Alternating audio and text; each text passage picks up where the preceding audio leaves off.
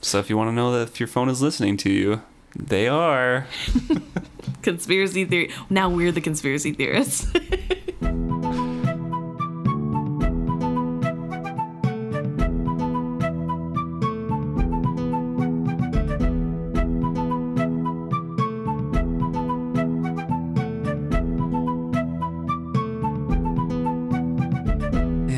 welcome back to another episode of Is Fitz Happy? I'm Luke. and I'm Emma.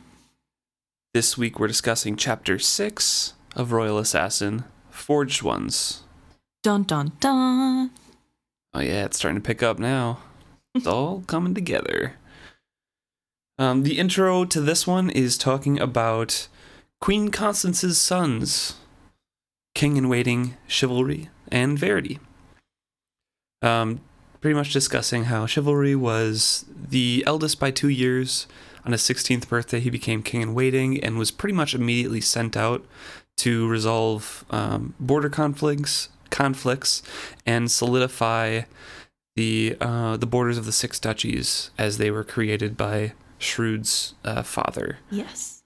Um, and then Verity was spending every single day since Chivalry was sent out asking, like, can I join my brother? Well, only once a month Well, yeah, once a month formally. Always declined by Shrewd for six years. for six years until um, until uh, Verity's 20th birthday, basically, or 20, when he was 20 and Mhm. Chivalry was 22. Then he was allowed.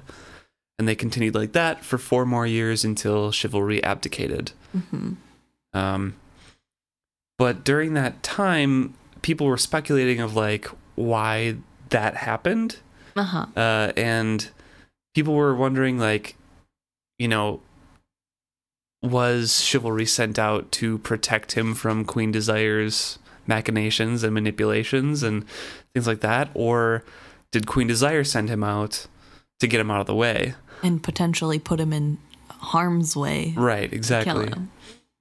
And there is some evidence for that second one because Shrewd kept denying Verity.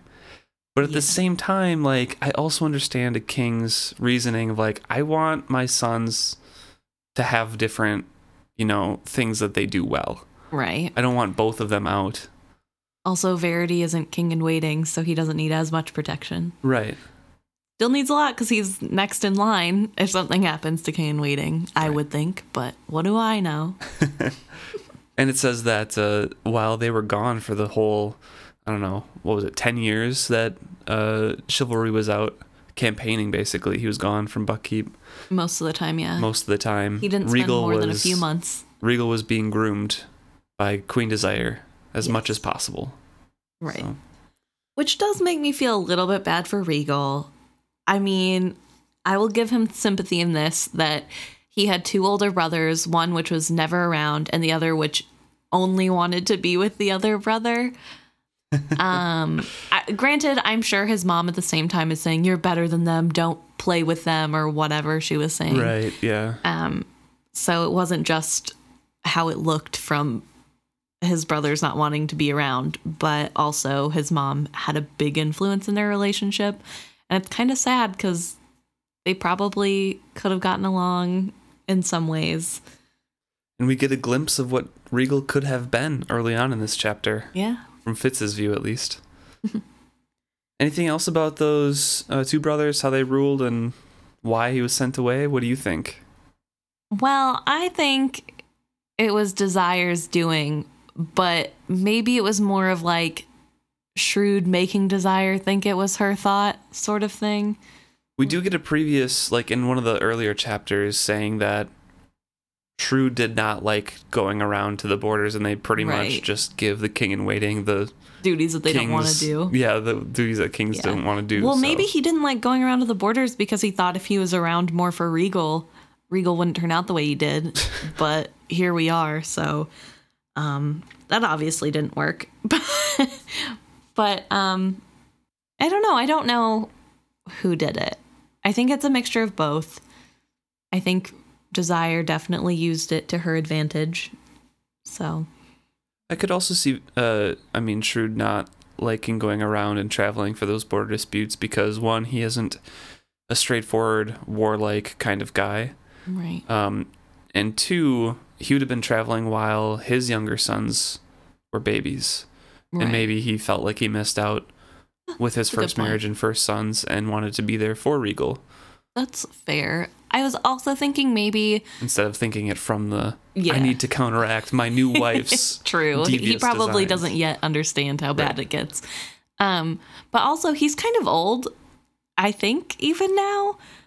Uh, maybe not. Maybe he's in his like 40s, which is not old. No, I think it's close it's closer to 60. Okay, because I'm gonna like I think. he's older, and so maybe he doesn't want to be the one. early 50s. He doesn't want to be the one going and uh clearing up border lines with all of the neighbors because they won't be the one he won't be the one dealing with them in the future and so maybe the idea is get a young 16 year old in there from the very beginning and then his whole king whenever he's officially king his whole kingship will be dealing with people he's already met and they won't there won't be Right. any like arguments in the transition Yeah, he'll already have an land. idea of uh-huh Yeah, it's great preparation. yeah But uh, chivalry started out by resolving these with the sword at first, and then Yeah. got better and better at diplomacy as he went he's on. a little hothead well, I think the situation was probably a little bit more tense, and he wasn't as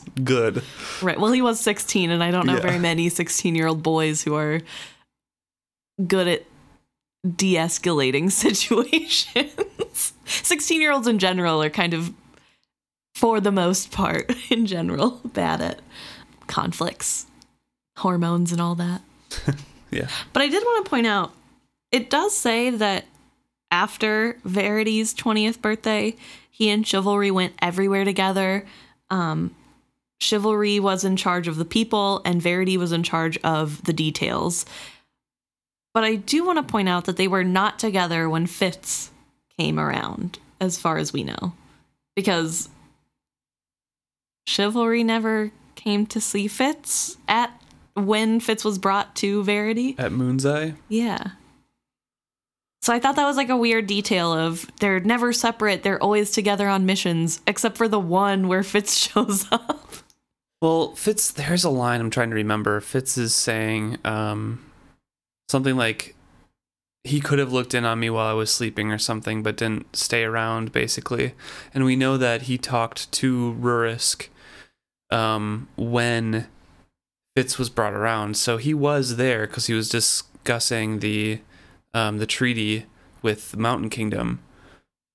And he was there because Moonseye is like the keep or like right. the yeah. the fort right before the Mountain Kingdom, basically. hmm So they were there together, and Chivalry was there because he discussed Fitz with Rurisk, hmm but he just didn't stick around. I don't know, just weird. I just thought it, it was weird that like there's so little mention of him, Yeah. and then it's like here they're never separate. So, but it is really sad that they had such a close bond, and then now he's dead. Yeah. So uh, Fitz is coming back to Buckkeep from his trip to Burn from Bearns, excuse me, and um, he encounters. Well, he he expresses some regret and says that he doesn't take pride in his work for the king um, Right. because Virago could have helped. Yeah. Well, she was a very war? strong warrior and beautiful. And so it's a waste Yeah. that she was disposed of. It's just another another um, sentiment and a retelling of Fitz's feelings that he doesn't like being an assassin Right. or carrying out the king's justice. He just takes pride in being able to help the king right. in the kingdom, and that's it, not the actual work that's being done. hmm But uh, he encounters Regal and Kettricken out on a horse ride hmm in the country, round buck. Yeah. as he's coming back to the keep and um he's describing their clothes here and he describes regal as um almost he looked a man i thought astride the tall black horse that carried itself so well he could be this if he chose rather than the languid prince with always a glass of wine in hand and a lady besides him another waste Yeah. Well, I mean, it does describe him sounding pretty cute. Well, got yeah. his hair's dark and curly, but a little disheveled from riding, and his cheeks are red from the cold air. hmm Riding cloak is billowing in the wind. He's got scarlet and gold with glossy black boots and black gloves. He's got a nice princely outfit going on. They looked like an illustration from one of Fedwren's best vellums. But I just like the idea that like he color coordinated his outfit with his horse. Well, yeah. he knows That's his like- horse's color. So extra. You just described Regal. True, but it's just every time he does something super extra, just I have to laugh because I just why take the effort? But also it is Why not? Regal. You're a prince. Like right. I guess you have endless means. Why not? Also, do you think he selects his colors or has the tailors do it? Oh no no no! He is all in that business. He can't let anybody do anything for him. It's not perfect unless he does it. I think. Yeah, but did Queen Desire pick all of his clothes growing up and so Mm. he's like sticks to the same theme that she gave him or is he like does he have his own personality about this, you know? Like Mm, that's a good question. I feel like I feel like she picked everything. Well, I'm sure she did, but I think she instilled in him like stay up with the trends. I don't think he's still Mm, yeah. wearing old-fashioned clothes Oh, no, from like yeah. two seasons ago. No. but you can still have the same like color scheme and theme and Right. things. Right. You know? I don't know. Do we I guess I've never noticed if he's described as wearing red a lot. I don't know either. Mm. Should have been looking out for it. I don't know. I'm maybe he does like I mean, you know what colors look good on you. He's in his late 20s, early 30s. He has to know. So, I'm sure he sticks with a certain color scheme and that his mom probably picked for him, but I don't know. I think it's kind of funny. I think in, he's in his mid to late 20s. That's what I thought too, but he's just in about case like I was wrong. 10 years older than Fitz or something like that. I think he's like 26 maybe. Hmm. Something like that. How old is how old do we think Verity is right now? Like 35? I think younger than that, but he's older than 32? 30. I think. I'll have to do math. I know. Didn't think about it. Well, okay, so Verity was 24 when Fitz was 6. Yeah. So It's 10, been 10 years. So he's 34. He's 34. I was really close at You 35. were really close. Yeah. That's really gross, though, that he's 34 and he's married to an 18 year old. Don't like that. Ew. He doesn't really like that either. True, true. Good point. you know what? You're not wrong. And we'll get there. um, so then he is describing uh, Kettricken. Oh, um, excuse me, what is she wearing and who let her out like that? What do you She- mean? she's wearing loose crocus purple trousers yeah, that are the royal color. adorned with intricate embroideries in rich colors, secured into her boot tops that come up almost to her knee. So these are very billowy purple pants with lots of colors embroidered. It doesn't say what kind of designs, I'm assuming flowers, but it could be anything. And then she's wearing a white short jacket that is made out of probably white fo- winter fox fur that has a large collar that pops up. She pops her collar to shield her neck from the wind. Then she's wearing black gloves and a multicolored, colorful hat. yeah, None of that matches. we don't know what color the boots are. Hat I match- assume brown by this description. hat matches the stitching, the embroidery on the pants, and I'm Uh-huh. sure purple's a color in the hat as well. sure. White and black, you know, will No. contrast. I just like I don't understand. That is not fashionable to me. I cannot picture a way that's fashionable. I mean, maybe in like that the like fashionable as in if you went to like a runway cuz you know how like at runway shows people wear obnoxious clothing that nobody would really wear in real life except for Jared Leto, I guess. yeah, but like there's not it just doesn't I don't know. The description is so wild in my mind's eye that I cannot believe anyone let her out. But also, who's going to tell her no? She's the queen, so. She also sat her horse high and forward in the mountain style, and it made Soft Step think she must prance instead of walk. Compared to the other women in their voluminous skirts and cloaks, she looked agile as a cat. She brought to mind an exotic warrior from a northern clime or an adventurer from some ancient tale. And this is where Fitz agrees with you, Emma. It set her apart from her ladies, not as a high-born and well-adorned woman shows her status among these less royal, but almost as a hawk would appear caged with the songbirds. I was not sure she should show herself so to her subjects. So Fitz doesn't remark that it's ugly, and he is Right. very straightforward with his fashion opinions. True. Um, also, though, he's a little enamored of Kettricken. Um, the point here of like he, she should not be dressing in her Mountain Kingdom clothes. She should be in buck clothes because that is his whole job right now is to make her more comfortable and fit in with the royal court and make the court welcoming.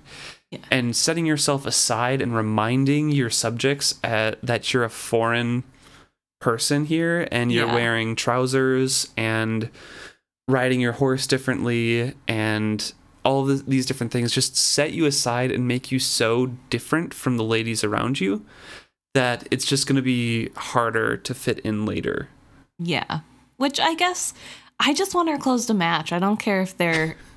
She can wear loose pants clothes, huh? tucked into her knee high boots all she wants. I just I understand that his fear is like she's standing out too much, but my fear is that she just doesn't look good. You know? Maybe her talking to Regal's a good thing then. I mean, only in that way. But also, she could bring her weird pants trend to the other ladies. I would love the ladies to wear pants while they ride horses. I feel like that'd be way easier. I've never tried sat a uh, side saddle riding, but like I assume it's not super comfortable. Although horse riding can be pretty uncomfortable if you're not used to it. So True. I don't know. I just ooh all those colors together. Fitz slows down. Prince Regal nods icily at him and rides past, and Kettricken's horse keeps up with Regal's horse, so they just kind of all pass. Um, Fitz isn't really given any other sort of greeting at that point, but he does note that Kettricken's face was extremely animated, and she looked very happy to be outside and to be with Regal and riding around. Mm-hmm. Yet I could not believe she would be so gullible as to trust him. Do you think he's mad she was smiling because he only smiles like that at she only smiles like that at him and now she's also smiling like that at Regal? No, I think he's he's He upset because it's Regal and Regal killed her older brother. True. That's and, a good point. and tried to kill him and Verity. like Right. I don't think that jealousy is is at the forefront. There might be a little bit in there, but it's definitely not his first thought, I would assume. Um, and then he is unsaddling Sooty in the stables and talks to Burrich about this and asks when it started. And apparently, Regal started quote unquote courting her a few days after Fitz left. Because Fitz has been gone for maybe a little over a week. Yeah. Um, he was at Bearns for a week Ripple Bay, but travel to I don't know how long that Yes, journey maybe is. 2 weeks.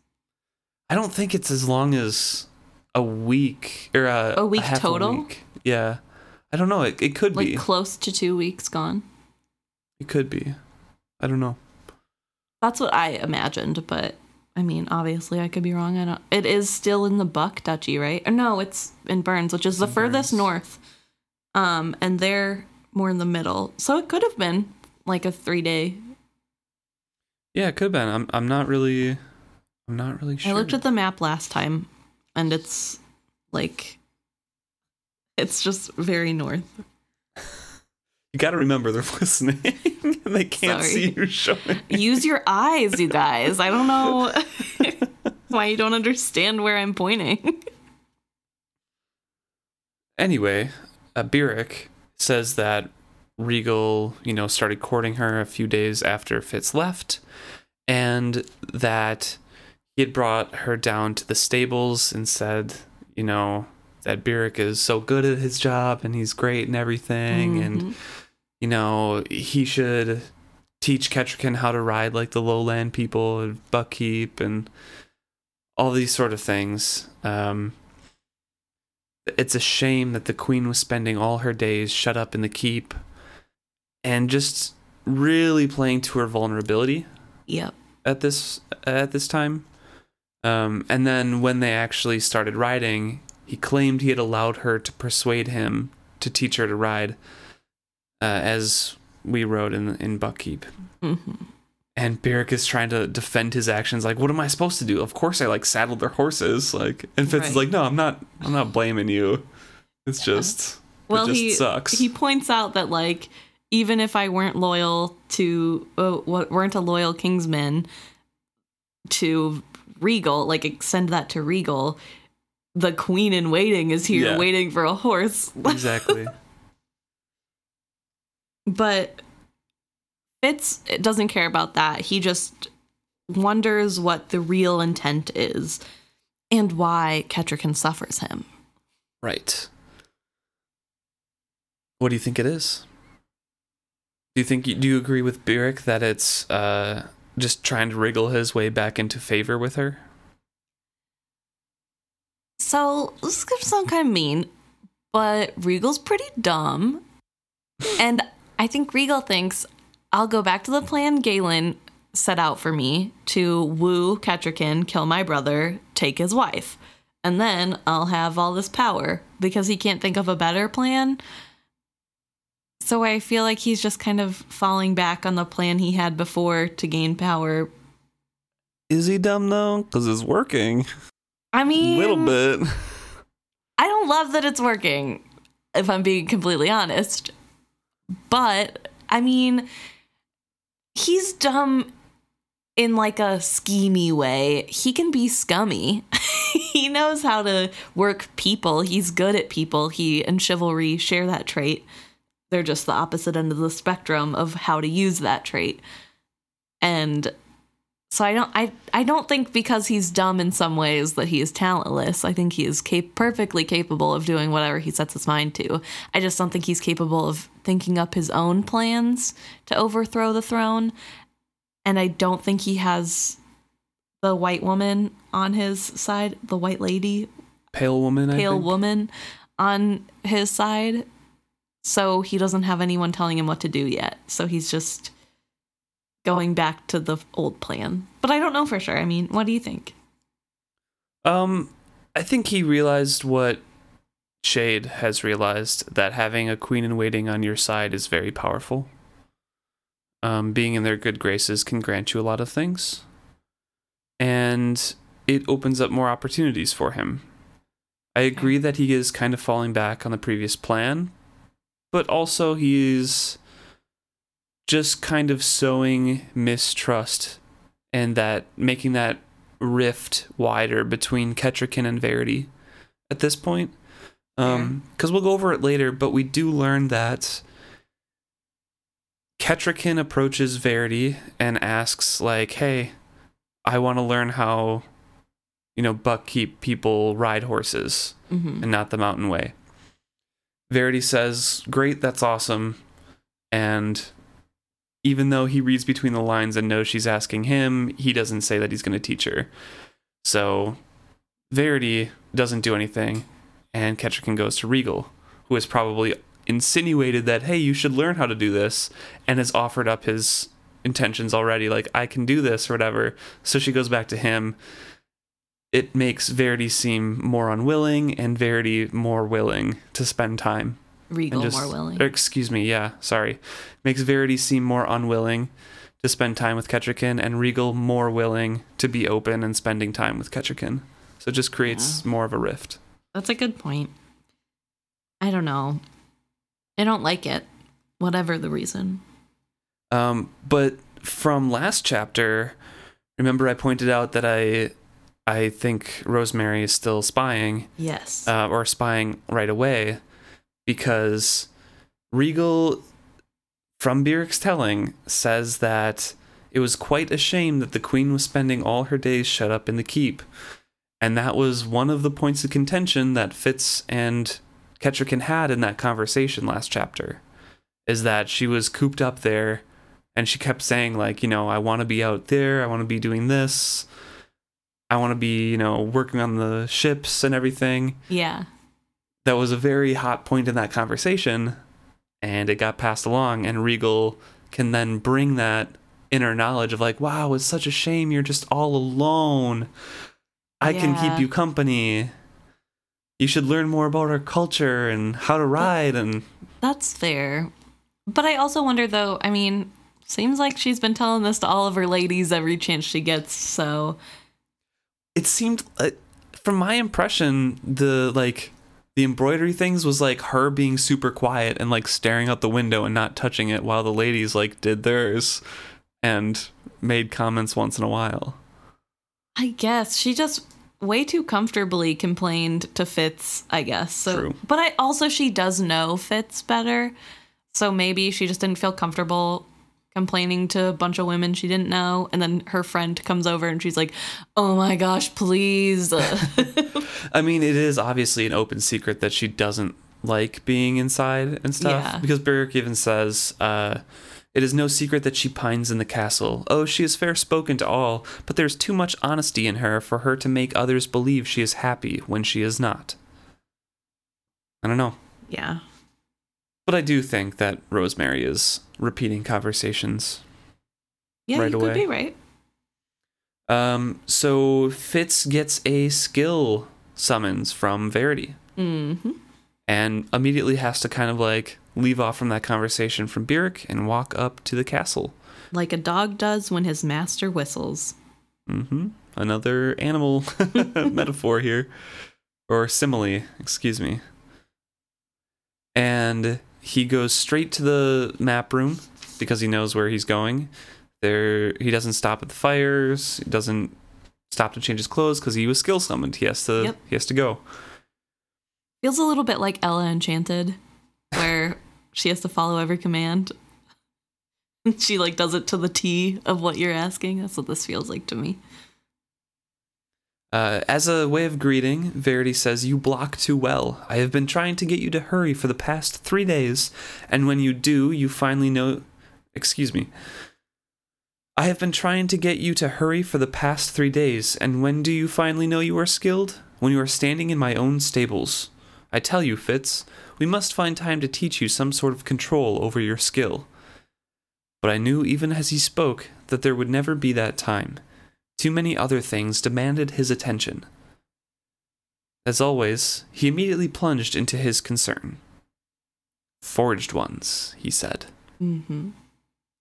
Fitz immediately is uh, struck by, like, oh, it, are they raiding? Like, even in the dead of winter? Yeah. Well, that would be the concern Right.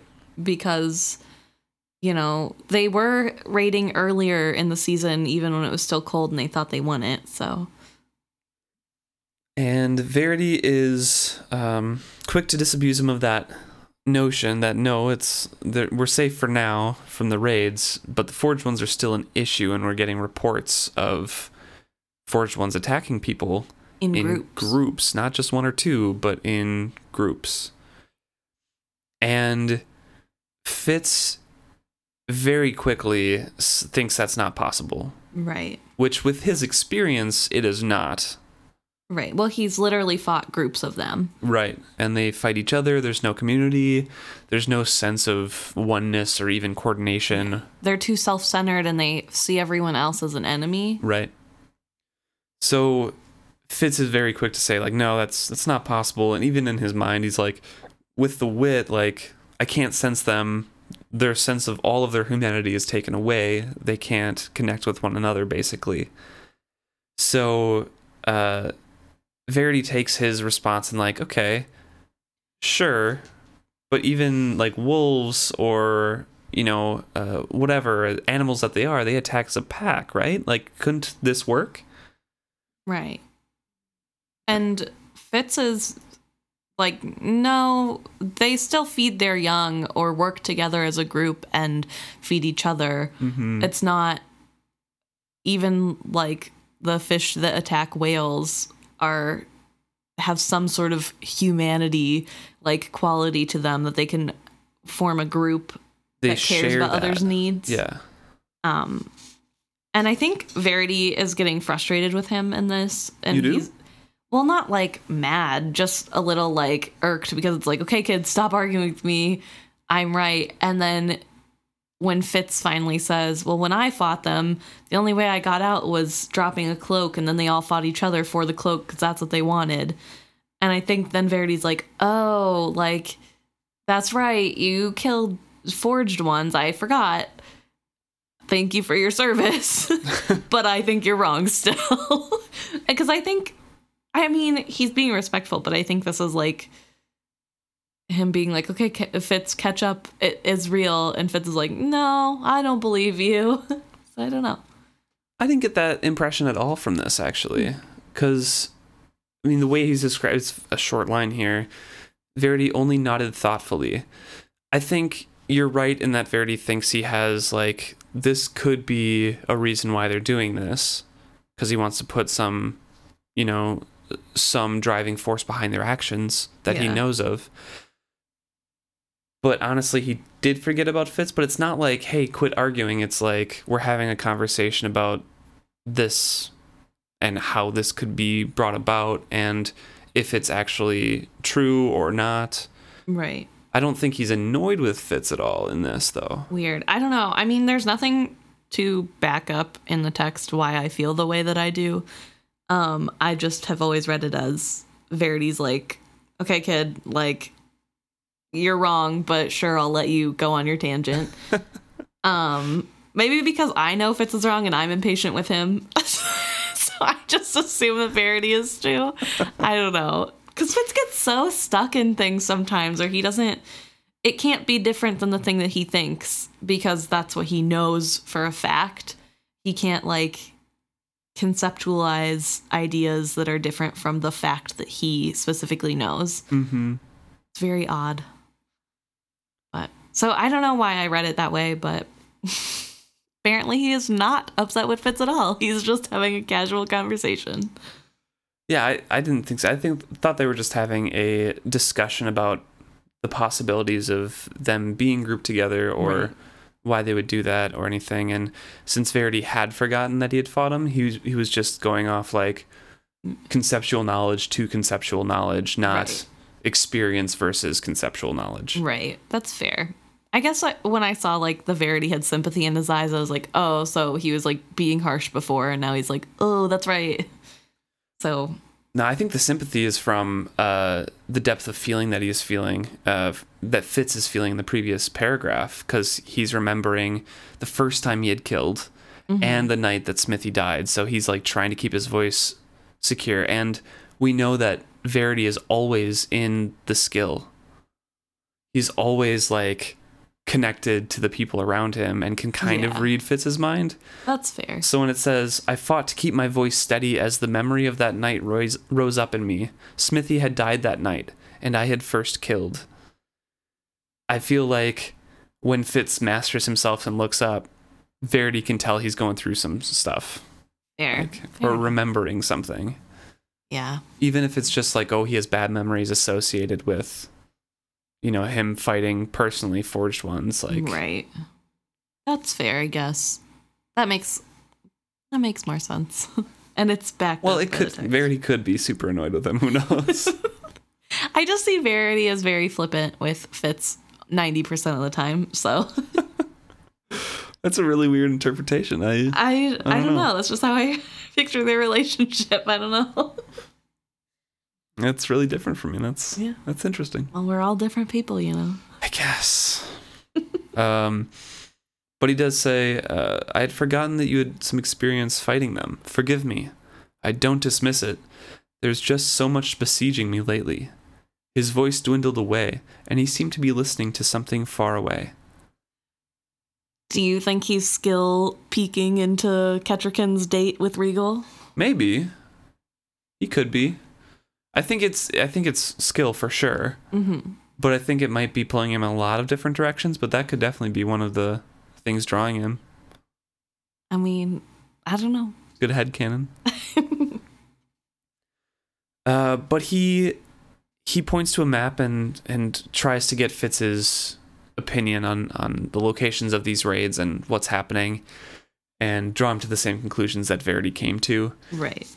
And Fitz moves next to him, and this is where I'm reminded, like, yeah, that sympathy line is probably Verity being much more aware of Fitz's emotions Mm-hmm. because he's already skilled to him and directed them there because it says the strength of the skill radiated from him i wondered if he strove to hold it in check if it always threatened to spill out of him and spread his consciousness over the whole kingdom the map Fitz he recalled me and i wondered how much he knew of my thoughts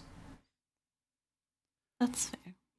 I don't. I feel like maybe I just am not interpreting it that way because I don't see the skill as sharing feelings. That's more wit in my mind, and so I forget that you can tell what someone you don't feel it the same way a wit person would it's feel it, but you can. what they're thinking kind of yeah, and I'm sure you can know what they're feeling too. Mhm. You just don't also feel it at the same time. It seems from my interpretation. Um, and so I didn't think about the skill in any way affecting his sympathy that for that reason, I think. Well, if he was if he was connected with a skill that closely to Fitz, he's not necessarily going through every single memory that's brought up that Fitz knows, but Right. you could get the general probably feel of those memories and in conjunction with Fitz's actual physical reaction of trying to keep your voice steady Right. and like knowing that's what Fitz is trying to do because you can you're in his head like you can kind of insinuate that oh yeah Yeah, that's some fair. things are Fair bad here. Uh, but Verity is very overworked in the skill sense. Yes. Um, he's still skilling out constantly, even in the winter, because skill is still radiating out of him Yeah. at this point. Like, well, he's probably pretty addicted. oh yeah, yeah, It feels good or whatever. So I'm sure it's just a horrible habit now. Mm-hmm. And if he were to have lived, I think he would have struggled with that the rest of his life. oh, 100%. I don't think he would have been fully. No, he'd probably be taking elfbark tea. Oh yeah. I don't know. Yeah, it's not good. No. But he points out the bits of red wax along this map of the six duchies that Verity himself has drawn out, hmm Which and Fitz has does mention that this map is beautifully intricate. Um, there are lesser known roads written on this map, and it's Mhm. by someone who has sailed and ridden on these paths themselves, and it just shows the love and care that Verity has towards the kingdom. Yeah, shallows and tide flats, as well as inland landmarks and the lesser roads. Like so, very detailed. Yes. A lot of knowledge went into this, and you can tell that Verity spent four years Yeah. traveling around the country. And like actually doing something Yeah. that was his job. the- yeah no but I, it seems like something that he enjoys doing Yeah. Uh, he's a little detail person hmm That's in the intro blurb that was mentioned as well. That that's what Verity did. He drew the maps that delineated the borders that chivalry helped create and solidify, and he was the map boy. so he enjoys doing it. That's his escape. And Verity kind of points out at these little red wax blobs on this map and says, you know, there's seven different incidents, and some are as close as within a day's ride of Buckkeep. hmm Um, where would the forged ones be coming from? Because there's no raids near no these these incidents. They could they could have been driven away from their homes initially, but why would they come to Buckkeep? right And Fitz proposes that maybe they could be desperate people posing as forged ones hmm um, and taking advantage of the situation. But also, uh, Verity says like the descriptions match of these different forged ones. right So it's like three groups. so it could it still could be desperate people but it's the same desperate people and that makes it a little bit more suspicious And why would they come to Buckkeep if they were actual bandits? right because then they're way more likely to get caught Yeah. And why would forged ones come to Buckkeep? Like, also a good question. That's that's the huge question that Verity does not know. And Fitz asks, "It does not seem like forged ones. Do you suspect a conspiracy of some kind?" Verity snorted bitterly. "Of course. When do I not suspect conspiracies anymore? But for this, at least, I think I can look further afield than Buckkeep to find the source." He halted abruptly, as if hearing how bluntly he had spoken.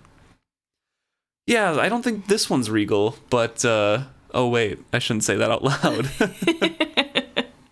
he has his little tinfoil hat on. but it, it does go to show that he is looking into things that Right. could be going wrong at Buckkeep still. Like right. And that could be a hint that although he gave all that power to Regal a few chapters ago, he doesn't trust Regal to do it. And so he's following the threads. he's, still making keeping sure. tabs. yeah. Yeah. Seeing what he's saying to the nobles and that's a lot. Yeah. It would be well, to be fair, he did almost die. So he was like literally almost murdered by his brother, who I'm sure he has never particularly liked, but I don't think he probably hated him up until this point.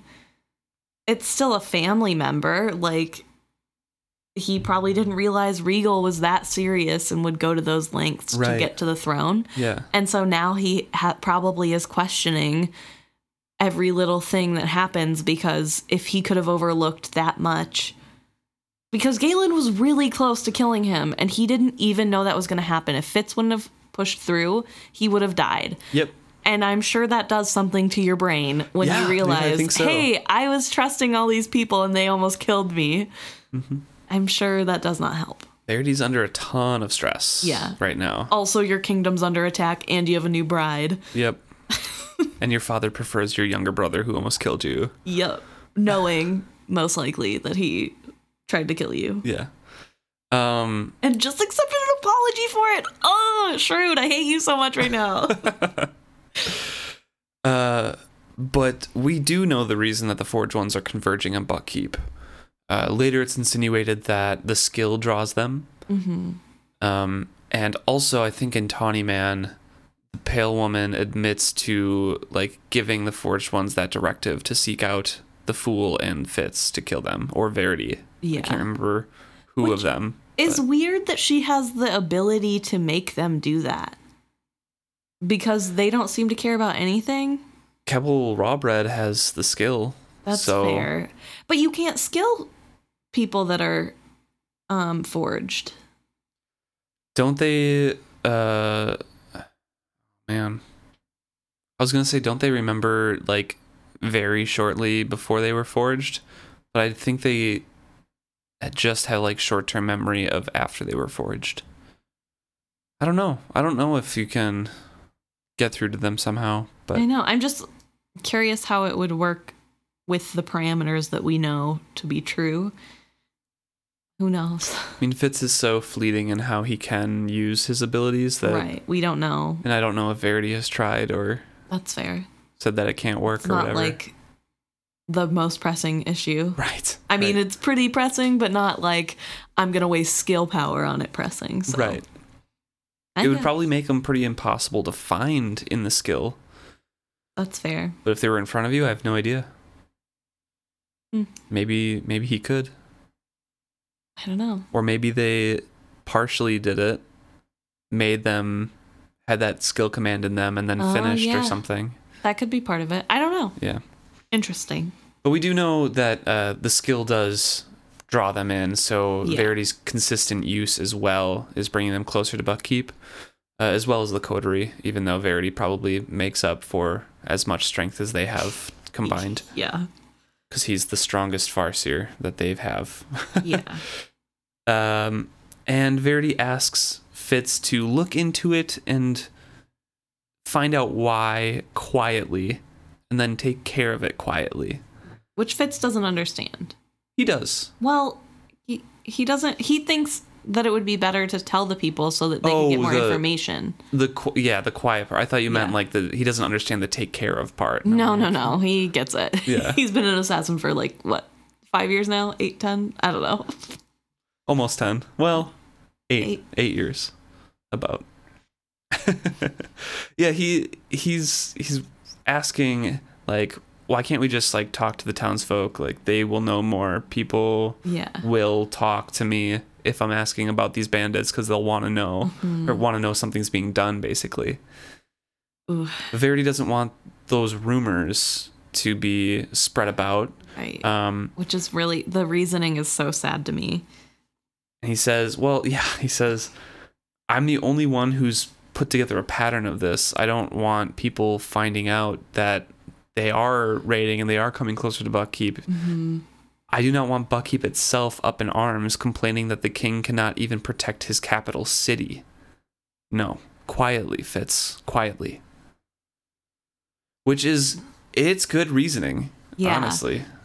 But it's sad to me because that means he's aware of all of the horrible rumors people are already talking about. Oh, yeah. him. He's connected with all of his people. Yeah, he's skills hearing straight from the lips of his people who he is protecting, even though they don't understand. These people are awful. The king is the worst, and he's bad at his job, and Verity's awful and doesn't do anything, and he's lazy. And that has to not feel good. You think comments on social media are bad if somebody doesn't like that person? Imagine going into that person's home and hearing them talk about you Yeah, like- directly without the filter of posting it. Yeah. Because at least if somebody posts it, you can be like, oh, maybe they're just being extra mean or whatever. But when it's straight from their own mouth when they don't know that you're around, oof, mhm. way worse. Fitz does understand what taking care of it and looking into it quietly means. Um, he's killed forged ones in the past, and he is going to uh, spend a few days now and ride around and take care of that for Verity as well.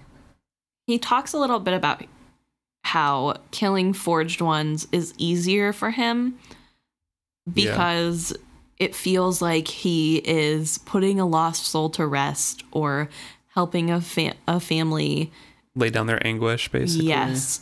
And then he says, I hoped I would not become too adept at lying to myself.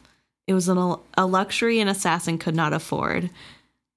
Which is so sad that he's he always has to justify his kills, but also we know that he does become adept at lying to himself Mhm. and that that is basically how he lives his whole life is Yeah. just Well, yeah. justifying every kill with well it has to be done for xyz reason Mm-hmm. and it's like sad funny that his younger self is like boy better not get into a habit of doing this and then he does Um, I also want to point out the last couple sentences of what you were reading. Mm-hmm. Chade had warned me that I must always remember what I truly was. Not an angel of mercy, but a killer who worked for the good of the king, or the king in waiting. It was my duty to keep the, the throne secure. Um, which, yes, he lies to himself about those to make him feel better about killing the forged ones, but he knows he should not, and he Mhm. tries to keep it straight in his mind. Like, temporarily, I can say, like, yeah, I'm fine in the act, but he has to understand, at least he's telling himself, he has to know that I am straight up killing people for the good of the kingdom because I am told to. I can't delude myself into Yeah. thinking that what I'm doing is a mercy. And I'm sure Chade has gone through this whole situation in his mind where he might have gone through a phase where he did delude himself into thinking that. Maybe it was before his accident or something yeah where he's like, "Oh, this is you know, I'm putting down something that's really bad, and it's you know I'm fine." Maybe he took too much relish in starting those things, and right. Chade's just trying to pass along the the warning. right well i'm sure at some point you realize that the person you murdered probably wasn't that bad of a person they just Right. disagreed politically Yeah, and it would be politically advantageous for this person to die pretty sure Chade told eight year old Fitz that. yeah, exactly. But I'm just saying that like it's pretty hard to keep telling yourself what I'm doing is good. These people are all bad mm-hmm. when you like know as much as Chade does. yeah. so and he assumes Fitz will someday learn as much about the inner workings of people in the palace. So And he repeats that uh, my duty line, and um, in line with keeping the throne secure, he brings up Kettricken and Regal. mm, and uh, mentions that he saw them out riding, and Verity bitterly responds, "They make a handsome pair, do they not? And does she and does she sit her horse well?" Aye, but in the mountain style still. She came to me saying she wished to learn the, to ride our tall lowland horses better. I commended the idea. I did not know she would choose Regal as a riding master. Verity leaned over his map, studying detail that was not there. this feels like she was like, Hey, I think it'd be cool if I could learn how to ride the way you do when you're on missions. And he's like, Oh, that sounds great. I'll have a saddle made for you. And she goes, I, I sure would love somebody to teach me. Like, That's a great idea. Yeah, that sounds great. And then she's like, Okay. and then then she went with Regal because Regal offered or something. And he's like, How dare she go to Regal instead of me? And it's like, well, he she kn- basically asked. I don't know. He also, in his mind, knows that's what he did. Right. He's studying the map of, for detail that's not there. It's obvious and uncomfortable right. conversation for him. And Fitz speaks thoughtlessly to the man, not the prince. Perhaps she hoped you would teach her. Perhaps, he sighed suddenly. Oh, I know she did. Kettricken is lonely sometimes. Often. She should have been married to a younger son, to a man with time on his hands, or to a king whose kingdom was not on the verge of war and disaster. I do not do her justice, Fitz. I know this, but she is so young. Sometimes. And when she is not being so young, she is being so fanatically patriotic. She burns to sacrifice herself for the six duchies. Always I have to hold her back and to tell her that is not what the six duchies need. She's like a gadfly. There is no place in her for me, Fitz. Either she wants to be romped like a child, or she is quizzing me on the very details of some crisis I am trying to set aside for a few moments. So, uh, Verity knows that she was asking to be taught. Yeah. But at the same time, like he's trying to take a break from his other like thousands of duties. Right. And and this feels like babysitting. Yeah.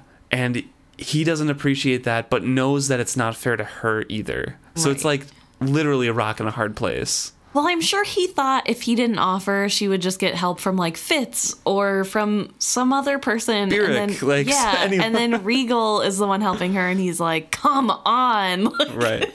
I turn around for one second, Regal's already up to something else. so I'm sure he didn't expect the Regal jab, mm-hmm. and maybe she did choose Regal to kind of like make him jealous in some way. Maybe that's what it that started out as. Really terrible thing to do, but it she's be. 18. She is 18. Yeah, she's 18, and her which, husband is ignoring her. So, which is very true. Um, that she is so young and she is not fully innocent in this situation either. Right. She came to the kingdom knowing that there would be cultural differences, but also knowing that the kingdom was at war. Mm-hmm and um while she is so like eager to do things and I commend her for that eagerness, yeah. she does not have the restraint needed in a leader yet. Right. She like Verity mentions she's so fanatically patriotic that it's like ridiculous that she wants to sacrifice herself for the kingdom for something. Yeah. Which she was taught to do and right, like learned yeah. how to do early. But that's so ridiculous in this culture, in this situation right now, that like, right. She just needs to learn that restraint of when to lead and when to sacrifice in yeah. the six duchies. Yeah. I and feel it's just like, like clashing. yeah, they just have very different personalities and not in the good kind of way. They would definitely be good together, like Chade says, if they were if given it wasn't time. a war. Yeah, right. And Hundred percent, they'd just, be really well together. I feel bad. It feels like he could be putting more effort into placating her, even if it was to give her some dumb duty that like isn't that important, but like here this would help and this can be your sacrifice. But he isn't giving her any duties. Instead, right. he's just getting mad because she's bringing up stuff he doesn't want to talk about. He could also ask her advice on something that isn't as important if he's worried about her immaturity make her feel involved but instead he like ignores her and it just is not good it's not healthy they should go to couples counseling I thought suddenly of chivalry's single minded pursuit of the frivolous patience and caught a glimpse of his motives. A woman who was an escape for him. Who would Verity have chosen had he been allowed to choose for himself? Probably someone older, a placid woman possessed of inner self worth and peace. I grow so tired, Verity said softly. He poured himself some more mulled wine and stepped to the hearth to sip at it. Do you know what I wish? It wasn't really a question. I didn't even bother to reply. I wish your father were alive and king in waiting, and I his right hand man still. He would be telling me what tasks I must tackle, and I would be doing as he asked. I would be at peace with myself. No matter how hard my work, I would be sure he knew best. Do you know how easy it is, Fitz, to follow a man you believe in? He looked up at last to meet my eyes. My prince, I said quietly, I believe I do.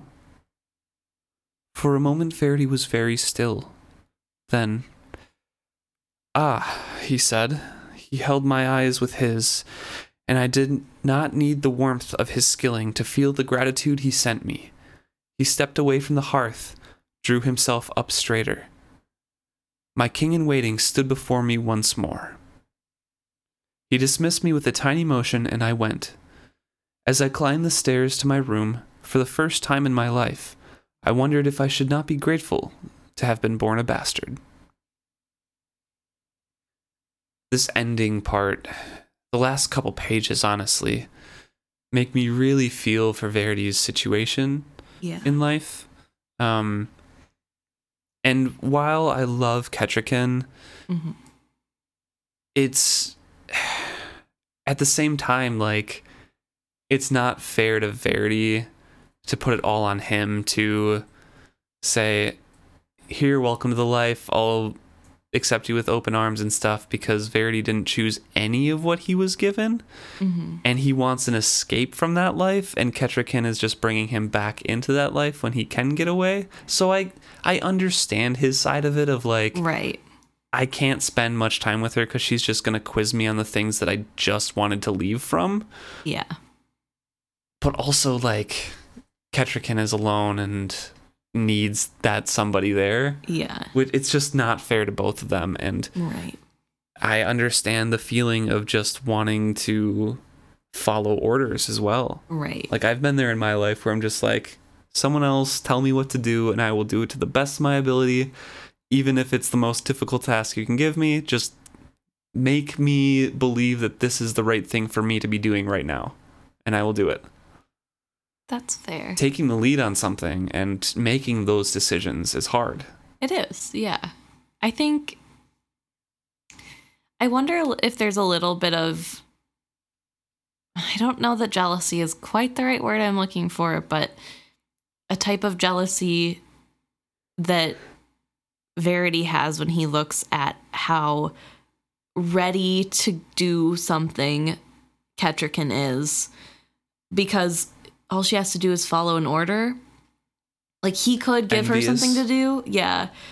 And he has to be the one that tells her what to do and that tells everybody else what to do, but nobody gets to tell him what to do. Mhm. So maybe he's a little envious of that in her that she could do something and she would be really good, but she doesn't have the like sense of self yet to know what that is without asking. Right. And I don't think that he's the kind of person who does either, really. no, yeah, he's not. He was groomed to be the second, the right hand man, basically. Yeah. And he probably is having a really hard time considering his dad openly thinks that his other son would be a better king Yeah. and Yeah. has all of these people that he can skill hear talking about how horrible of a king he is and comparing him to both of his brothers. And he's been compared to his brothers his whole life. Mm-hmm. It would be really hard. It would be really hard to be a leader. And I think that's what's so touching about this scene and about Fitz's answer because it's so sincere. Fitz isn't doing this to get on Verity's good side. No, it's literally what he believes. Yeah, he's like, Yeah, I know exactly how you feel because that's how I feel about you. And I think that's probably one of the few times in Verity's kingship that someone full heartedly believes in him hmm and would lose their life for him so openly. Every single time we see it, it's like a revelation to Verity, and it happens two or three times with Fitz, and that's that's it. That's all we see. Yeah. I completely agree with you. It, it's so rare Yeah. for Verity to get that. Yeah. Well, there's got to be a lot of self-doubt. I think I think some people are more adept at being leaders than others. I think there Mhm. are just traits that people innately have. Yeah. That's not saying that you know, people who don't have those traits can't be good leaders, but I think it's just harder for them. And it would probably be really hard if you're not really a people person, which Verity doesn't seem to be. He's friendly enough and he gets along with soldiers when there's not decorum that he has to know. But He's definitely an introvert, though. yeah, he he doesn't He needs that time alone yeah. to draw his maps. Yeah. And he needs time to not think about work. And right now his wife is just work. Right. right. and that would that would be really hard That would be really hard. for both of them. I I feel sorry for both of them. I think both of Oh, them yeah. are not innocent, but they both have I mean, the short end of the stick. yeah, me using the word innocent, I guess, isn't Right. great because there's not like an actual crime going on. It's just like where there are where they are at, in their lives, Mhm. and it's it could be a good matching, but like the whole circumstances are just right. messed up to the point where they can't they can't grow closer together Right. without a stopping to the war Right. and giving Verity like a month off right. of well, doing nothing. Well, if there wasn't a war going on, Kettricken wouldn't prob- probably wouldn't feel as strongly that she needed to sacrifice herself. right? Yeah. And so she probably would cool it a little bit on the whole idea of sacrifice and I need to die for this country sort of talk. Which is nice and it's good to be patriotic, but there's a point at which it becomes unhelpful. And Yeah. she doesn't have the time to learn what that line is. Yeah.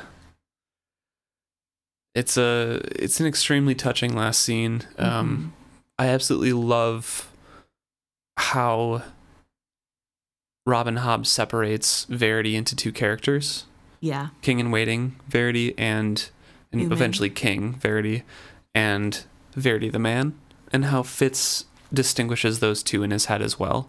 hmm um, because I'm sure there is a breaking down of barriers eventually, like what you're talking about, and then you can just see that passiveness like reassert over your face or whatever, and just say, okay, you have your duties, you're dismissed, and like you can see that self confidence, or at least the facade of it, return to the Right. the man that you just dedicated your life to.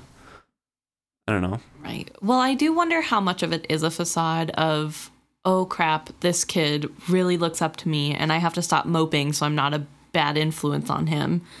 Probably half that, but also like that would be a huge boost Right. in self confidence. You're Little 14 year old nephew just like, you're so cool. I guess he's 16, right? Ish. 15, 16, yeah. But something like, you're so cool. I love you so much. And he's like, oh, thanks. well, you you just got done talking about your older brother, who you wish with all of your heart would be alive, so you could follow and believe in him. Uh-huh. Because you know your older brother would do the best thing possible, Right. and you would just got done saying like, if only I could follow him, I would know that my life and my work was worth it because mm-hmm. he was telling me what to do. Do you know what that feels like? And Fitz says the same thing to Verity with the same depth of feeling, and Verity's still connected to him. right. So he knows it's that same depth. And he can just take that emotion that he feels towards Chivalry and be like, wow, Yeah. someone thinks that about me. Like, Yeah, but also I'm about to cry thinking about this. But like Chivalry's face just told him Yeah. that he believes in him and that he can rule and that like he believes in his ability. Like that's gonna make me cry. it's a really touching chapter. And one of our shortest in forever, maybe the shortest we've done. Yeah. Although I don't know how short it's gonna be after all the extra talking we did. Yeah, well, that's fine. That's part of it. Yeah. Um Fitz is kind of happy at least more grateful, Yeah. reflecting on himself of like maybe I should be more grateful that I'm just a bastard. I don't Mhm. have to shoulder all of this weight, all of these these decisions. Yeah. I mean, obviously he's still not content Right. with what he is, Which and- is very fair. Yeah. I mean, being a royal sounds like a royal pain. once an episode. We give you one. Just you got to get one in, you know? Give all the dads out there a good chuckle. Come on, Emma, it's 2020. Women can avo- can enjoy puns too. yeah, you're right. How could I forget? Uh, yeah. So I don't know. I really like this chapter just because of the the little glimpse we get into Verity. I love Verity. Like Verity's one of my favorite characters, as I've mentioned before. Um, and seeing the humanity and how deep his character actually is with the relatively few glimpses we have at him um, is really nice. And I, I love chapters that feature him and Fitz talking. Yeah. I think he's just a really good guy. It makes me sad that he's so passive and that he isn't more of a leader because I think that more so stems partially from his personality, but partially because he's basically been looked down on his whole life. He hasn't been given the opportunity to grow those talents. Um, And when he is given the opportunity, he has to skill like 20 hours a day. Yeah. Yeah. so I feel bad for him. I like Verity a lot too. I think I do compare him a lot to what I know of Chivalry, and that's probably not great. He would not appreciate that, but You would understand it. yeah, he'd be like, "Me too." so, but yeah, I think I agree that Fitz is probably content this chapter, although a little salty about um Regal and Kettricken. We'll have to see how that resolves. Who knows? Wait and find out. Thank you so much for tuning in to this week's episode. If you have anything to say about Verity's character or what Regal is up to, please let us know by emailing us at isfitzhappy at gmail.com or comment on any of our social media posts at isfitzhappy.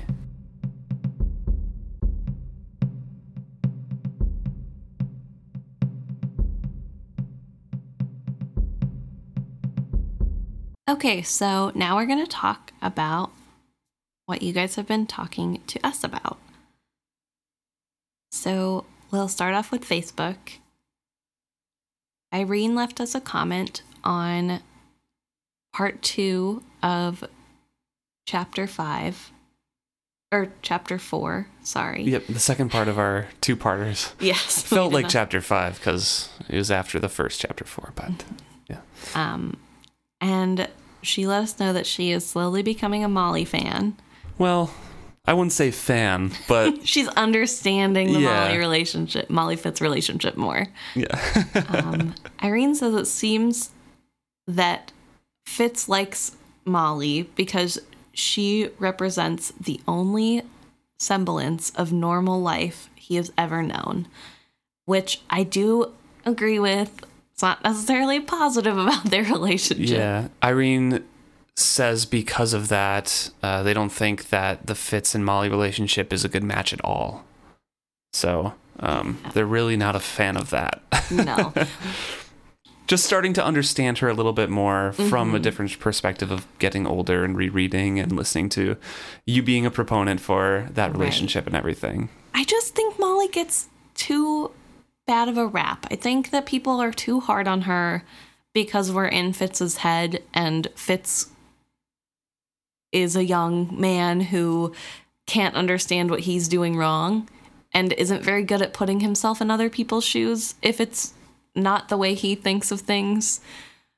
And so I just like to bring it back around to how the other people might be actually feeling and not how Fitz thinks they're feeling, which is normally wrong. so um, I'm glad I can get a partial Molly fan. But yeah, they I mean Fitz definitely latches on to the only semblance of quote normal life he has ever known. because of like I was just new boy with you in that whole conversation. Um, yeah. but I think that's only fair to attribute for these for this book, like the remainder of this book and the next book, because when he gets partially forged, when he puts his bad memories of Molly and his mom and everything into mm-hmm. Girl on a Dragon, he kind of suspends his emotional maturity about this. Right. So I feel like for this trilogy, yes, that that is definitely true. He isn't allowed to grow past that because he is young. But once he does that for the next, you know, 10 years or whatever, he is never able to mature past that because his mindset is still stuck where he was there. He doesn't have the bad parts of that relationship to be able to learn from, to move on, to grow as a person. Right. Yeah. So when it all comes back around and he gets those memories back, he instantly, like a young boy, thinks that he could go back to Molly and be like, hey, it's just you and me, right? and not realize that, yeah, she has a family. She is rooted down here. And Yeah. Where she was It's everything. been a decade or two, Fitz. Right. so um, it's always been a weird relationship. But once I understood that, like, I understood where his mindset was coming from. right. in the relationship, which isn't fair to her fully, and she will never understand that No. part. But um, I I mean I do think that they are a good match for the time, but not a good match overall. Just because, That's a fair take. because just just not as compatible as they could be because Fitz Right. wants other people in his life like a wit companion and Molly is like you have to dedicate yourself to making our family work. Yeah. Yeah, I definitely think Molly in some ways holds him back, especially in their later relationship. I think that it's not necessarily all of her fault because Fitz never fully comes clean about his Yeah. whole life to her. I think Fitz does seek out that comfort of normal life because she's the one person who he's not a killer to in his Mhm. life Yeah. and he gets to just be some version of new boy even if that new boy is a little bit of a liar and she accepts him but she's not accepting all of him which i've never truly loved about their relationship is that she doesn't get the opportunity. Because i truly believe that if molly were given the opportunity she would accept all of him. I think fitz has too many biases into how he thinks she would react that he doesn't give her the chance to be a better match to him. And i think that's a shortcoming on his side Mm-hmm. i don't blame molly for not knowing everything about Oh yeah, Fitz. no. He he puts too much into the idea of her yes and that separate life. and he is too into making that facade more real in the later series. He is fine being Tom Badgerlock and playing that part and really just ignoring other duties because Uh, that the other duties make him realize that he's not really Tom Badgerlock. And I think that that's a negative of their relationship. Yeah. I can admit that they're not perfect and that there are downsides, but I still think that it's good that Fitz has someone in his life who accepts him, Yeah. even if it's just Yeah. a partial acceptance. Yeah, I do too. I mean, that's what Fitz always yearned for. Right. He he wants to ignore and forget the other side of his life that he doesn't tell Molly. He wants to just be New Boy or Tom Badgerlock. hmm I don't know. He just erases the bad parts. And you can't do that with people that you love because then it won't be a full love. Mm-hmm. Thank you so much, Irene, for commenting about that. Um, hopefully, I'll get more, you to my side Yeah. soon. hopefully more conversations will, you know, with with a lot of her parts coming up, with Molly's parts coming up, we'll be able to uh, talk about that more. um, episode thirty two had a comment from Laura talking about how how Fitz and how his need. We were talking about bonding. Um, bonding with Nighteyes and how he would not bond ever or whatever this was from last last episode last chapter chapter five And I had asked the question on social media Mhm. why do you think Fitz continuously chooses to find wit partners, even though it puts in jeopardy his friendship and relationship in general with Burrich. And Laura is uh, talking here about how it's completely natural to him to bond to someone. So not binding, not bonding with a, a, a partner is like trying to stop yourself from breathing. Um, and to Laura, the parts where Burrich was shunning Fitz were some of the worst parts of the book for um, for them. Yeah, so I, I agree. Those are some of the hardest conversations in there because Yeah. and Fitz's relationship is so tumultuous, and Fitz just wants to be friends with Burrich, Yeah. and Burrich just wants to be friends with Fitz, but like that one topic gets in the way sometimes. but I- fundamental difference. I kind of agree, but I I don't think it's as natural as breathing for him. I think it's just his intense loneliness trying to mm. find a connection in anyone around him and when he finds a willing connection, it's usually a younger animal who isn't fully capable of saying like, "No, I don't want a human a part of my life forever." Right. I mean, they need each other eventually. Like Nighteyes and Fitz Yeah. are perfect for one another. And Great. Fitz never takes another wit partner, so True, true. It's not a knowledgeable manipulation of relationships or anything like that. It's just so lonely that he reaches out and has to bond to anything that will latch back. on. yeah. He needs full acceptance, like the Molly conversation. Yeah. He needs full acceptance, and the only things willing to give him full acceptance are animals that he bonds with, and I think that's worth Everyone just needs a Burrich. good dose of therapy. for honestly. real. I think everybody would do well with a few sessions at least. Regal Burrich maybe forever. Burrich Fitz, Verity, Kettricken, you know. Get know- Chade in there for a while. He's been cooped up for a while, so He really needs help. He has been alone for too long, and that is not good for you. I think Burrich needs a lot of help too. He drinks through a lot of his problems. Yeah, also not healthy coping me- mechanisms. I think Molly is the most put together for as much as she's endured, but I am sure. She, She probably has some severe PTSD as well. Oh yeah, So- for sure. Almost dying in a raid. Mm-hmm. Not great.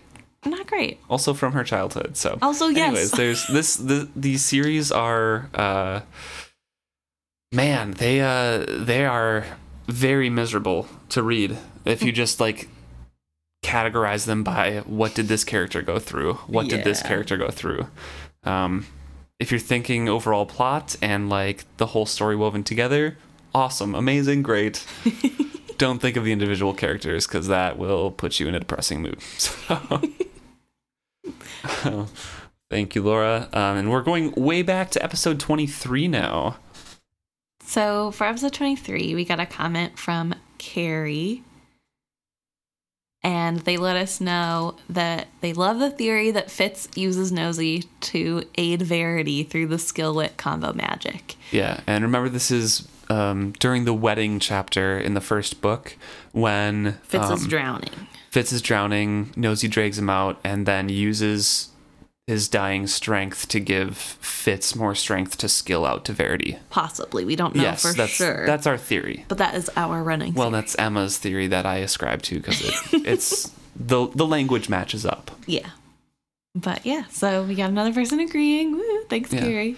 Um, and Carrie says that it's too bad that Fitz never sees how special he is, which is incredibly true. He always sees it as a kind of curse and like a marking on him later on when, um, you know, the Coterie can find him like, oh, I smell that dog magic on you kind of thing. Like yeah. the the mingling of the wit and the skill is so unique Yeah. that it's it's really interesting and i want to I pretty much say this at least every other week i want to know more about how that evolves with dutiful Mm, because he has the skill and the wit right. and i want to see like Yeah, nobody ever mentions did he keep that com- well they were they're always talking about like keeping it completely separate from one another and Mm. learning them separately because webb taught him for a little bit Right. and um, they got the actual skill scrolls so chade was teaching him i just want to see like in the future if that continues to be separate or if they like if fitz is unique like that and Yeah. it's so intertwined because of the way that Nighteyes is so intertwined in his head and is able to bridge those gaps hmm i don't know But I do think he has a little bit of the Farseer blues and self esteem issues. The Farseer Blues, true. It's my- Um, it's it seems as though favorite band. good jazz cover band. Um, I think that farseers in general seem to have a very low opinion of themselves. Except Yeah. for Regal. He seemed to have skipped that gene. But And Although- Desire. although maybe he, like, in his own private time is like, you could have been more evil out there. What are you doing? You're going soft. so maybe he has his own struggles with, you know, self doubt or self love. I don't know. Self love, sure. I'm sure he's always been. I don't know. He could you sometimes people who are very boisterous and seem very self-confident are very hurt on the inside. True. This this whole ending part here is just a PSA to talk through your feelings. Get help, reach out. help. It's okay to it's okay to get help. Yeah. Everyone could use a little bit of therapy, I think. So Yeah. Got to make your brain healthy. thanks so much for tuning in and listening to us ramble about different things. Um, looking forward to uh, seeing you guys next week. Yeah. And also thank you for reaching out. And also quick shout out to Sue. I love the fact that you call your son a good pup. That makes me so happy. It's kind of a bad habit, but it's like the greatest habit ever because we just call any dog that we see a good pup now. yeah. All right, thanks so much, everyone. See you next week.